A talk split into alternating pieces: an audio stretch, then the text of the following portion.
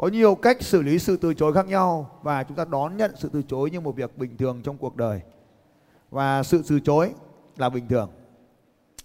À, thứ nhất chúng ta phải nhận dạng được các từ chối cơ bản sau đây. Tôi nghĩ để tôi nghĩ đã. Tiếp theo tôi không có tiền. Tiếp theo tôi không có thời gian. Tiếp theo tôi phải về nói chuyện với vợ tôi. Nói chuyện với ai đó. Tôi không có tiền tôi không có thời gian nhưng mà chúng ta hãy chú ý những cái người mà ở trong những cái việc lớn ấy, mà hỏi là để phải hỏi người khác thì chúng ta sẽ xem xét và xử lý. Tiếp theo, gửi thêm cho tôi thông tin. Giá quá cao. Tôi có nhà cung cấp khác rồi. Tôi đã thử làm điều này trước đây nhưng mà nó không có kết quả. Tôi không quan tâm. Đây là những cái từ chối phổ biến khi chúng ta chốt các cách để xử lý sự từ chối. Một, sử dụng câu chuyện bạn có thể kể câu chuyện thành công hoặc câu chuyện thất bại. Câu chuyện là một vũ khí quan trọng và nó có thể được đưa vào trước khi chốt hoặc sau khi chốt. Cách để kể câu chuyện, chúng ta làm như sau. Khi khách hàng từ chối thì đừng phản đối, bởi vì càng phản đối thì họ càng tìm cách chống lại. Nên chúng ta sẽ công nhận, đồng ý, cảm thông, chia sẻ. Và sau đó chúng ta nói, ví dụ như, cảm ơn bạn cho tôi biết điều đó. Hoặc là tôi cũng hiểu và chuyện của bạn làm tôi nhớ lại chuyện của tôi cách đây 9 năm ví dụ như vậy. Hoặc là tôi cũng thế nhưng uh, câu chuyện của bạn đã làm tôi nhớ đến một khách hàng cũ của tôi. Cô ấy đã và thế là chúng ta kể chuyện. Câu chuyện của bạn tôi đồng ý nhưng mà nó nhớ đến một trường hợp thất bại khác trong quá khứ mà cô ấy cảm thấy rất là hối tiếc vì đã là thế. Chúng ta kể câu chuyện của một cô hối tiếc. Đấy là cách mà chúng ta xử lý sự từ chối cái thứ hai là sử dụng câu hỏi. Và sử dụng câu hỏi là một trong những cách quan trọng nhất trong cách xử lý sự từ chối. Trong xử lý câu hỏi, chú ý đến mô thức hành vi. Bạn không thể hỏi người nhóm S như cách hỏi người nhóm D được. Người nhóm D đơn giản, dễ hiểu, đi thẳng vào vấn đề, giúp họ nhận biết được lợi ích. Người nhóm Y hỏi và mặc kệ cho họ nói. Người nhóm S hỏi về những người xung quanh họ, hỏi họ về những mối quan hệ của họ. Người nhóm C hỏi và cung cấp thông tin chi tiết. Đó là bốn cái cách cho bốn cá tính khác nhau. Và đây là một vài ví dụ với những eh, xử lý sự từ chối chính. Ta lấy ví dụ. Khách hàng nói giá quá cao. Ta nói vâng tôi đồng ý là giá này cao nhưng mà so sánh nó với cái gì? So sánh nó với cái gì? Khách hàng nói tôi không có thời gian. Chúng ta hỏi bao giờ thì bạn có thời gian? Hoặc chúng ta hỏi điều ấy có nghĩa là gì? Người hỏi là người kiểm soát gì các anh chị? Quay sang cạnh hai file rằng là hỏi là kiểm soát năng lượng. Hỏi là kiểm soát năng lượng. Ví dụ, tôi không có thời gian. Chúng ta hỏi, từ 1 đến 10 anh muốn sản phẩm này ở mức mấy? Đấy, ta lấy ví dụ như vậy. Đấy là cách chúng ta hỏi và thường xuyên hỏi như vậy để kiểm soát năng lượng. Cách thứ ba để giải quyết đó là đưa giải pháp để xử lý cho vấn đề. Ví dụ, tôi không có tiền, chúng ta nói, tôi hiểu vấn đề, kết hợp với câu chuyện, và chúng ta nói, tôi có một giải pháp tài chính, anh có quan tâm không? Chúng ta có thể đưa ra phương án giải quyết như là vay ngân hàng hay là tài trợ bởi ngân hàng, vân vân. Ví dụ như là, tôi không có thời gian, thì chúng ta nói, đúng là ai trong cuộc sống này cũng bận cả, nhưng liệu anh có muốn bớt bận rộn đi không? Đây là giải pháp cách xử lý từ thiếu thứ tư, đó là cô lập các vấn đề. Khách hàng nói, tôi không có tiền.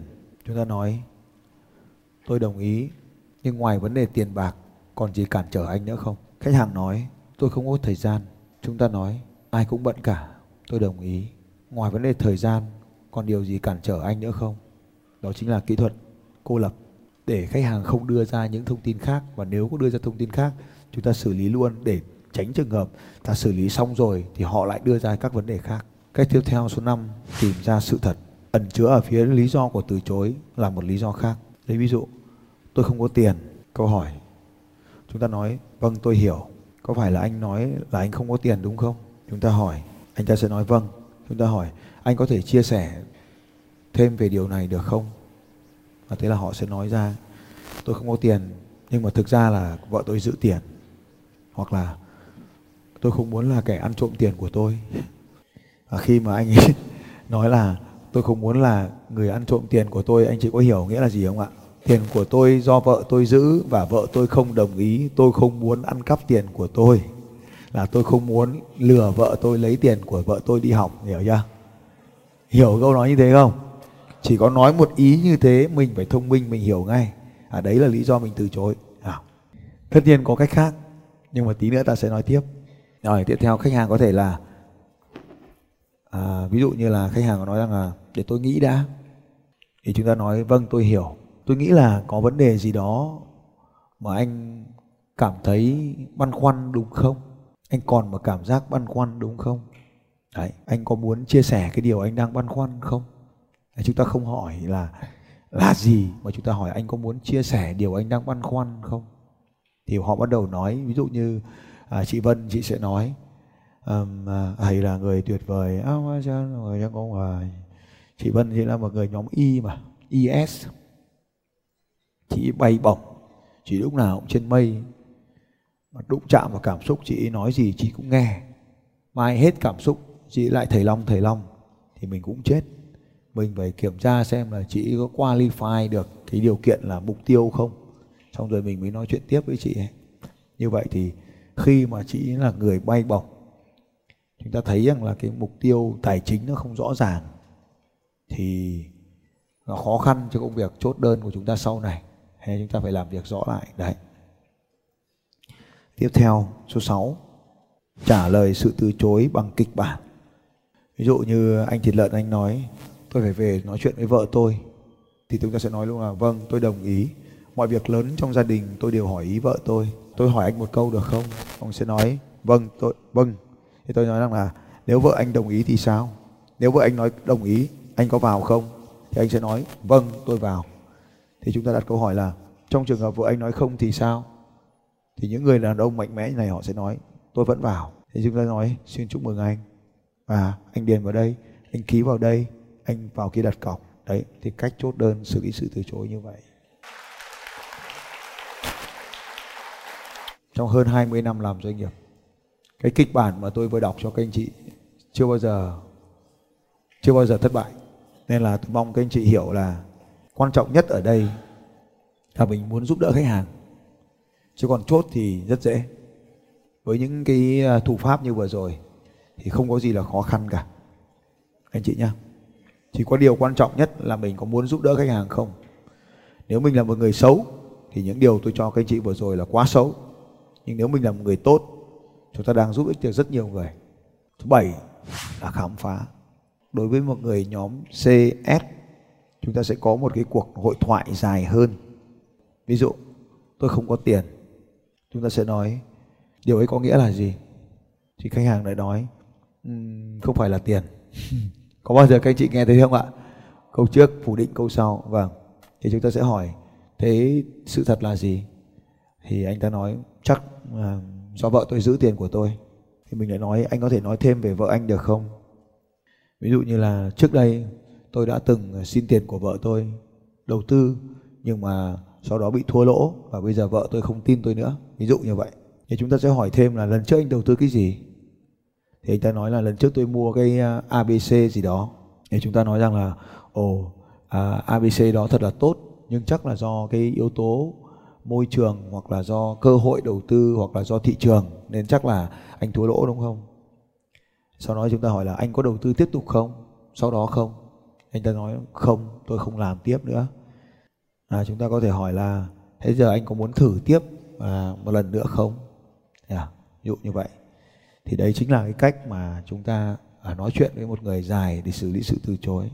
Và kỹ thuật thứ 8 là kỹ thuật tốt thứ hai trong các kỹ thuật mà tôi sử dụng là xử lý sự từ chối trong tâm trí. Tức là xử lý nó trước khi nó xuất hiện. Xử lý nó trước khi nó xuất hiện. Tôi lấy ví dụ rằng là tôi biết đây là một sản phẩm đắt tiền và không phải tất cả mọi người đều mua được. Chúng ta có thể kết hợp với câu chuyện như là ngày xưa tôi cũng nghĩ thế, nhưng mà tôi đã, và vì thế hôm nay tôi đã. Đấy là một cái cấu trúc câu chuyện hoặc là tôi biết rằng tất cả chúng ta đều bận. Ai cũng bận cả. Và thường vì chúng ta bận quá nên hầu hết chúng ta không bao giờ có thời gian dành cho công việc này. Chính vì thế mà chúng ta cần phải làm công việc này để có nhiều thời gian hơn. Đấy, đấy là cái cách mà chúng ta xử lý trong tâm trí. Hoặc là tôi biết tất cả chúng ta ở đây trong cuộc sống này đều làm một việc gì đó vì những người yêu thương nên trước khi chúng ta quyết định việc quan trọng, việc hệ trọng này, bao giờ chúng ta cũng phải hỏi những người yêu thương. Nhưng hãy tưởng tượng điều này. Người yêu thương của bạn sẽ tự hào thế nào nếu bạn mang cái điều này về cho cô ấy hoặc anh ấy? Thì đấy chính là cách xử lý sự từ chối trong tâm trí. Tiếp theo, xử lý sự từ chối nữa là đàm phán. Các anh chị tham khảo trong khóa học tuyệt chiêu đàm phán của tôi. Đàm phán. Xem trong khóa học tuyệt chiêu đàm phán trong khoa học tuyệt chiêu đàm phán, chúng ta có 16 cái tuyệt chiêu khác nhau và hơn 30 cái vũ khí. Luyện nó thì chúng ta sẽ giỏi hơn trong kỹ thuật đàm phán. Tổng kết là phải kết hợp tất cả các cách vừa rồi lại với nhau thì nó mới đem lại hiệu quả. Hành động, luyện tập luyện tập và luyện tập xử lý sự từ chối đặc biệt, hai tuyệt chiêu xử lý bằng câu hỏi và xử lý trước khi vấn đề xảy ra. Tổng kết phần này, thứ nhất, phải chấp nhận từ chối như một phần của cuộc sống. Chấp nhận từ chối như một phần của cuộc sống. Điều thứ hai, phải luôn chuẩn bị trước cho mọi từ chối, bao gồm là biết lý do từ chối, luyện tập. Bậc thầy xử lý sự từ chối là do luyện tập mà có.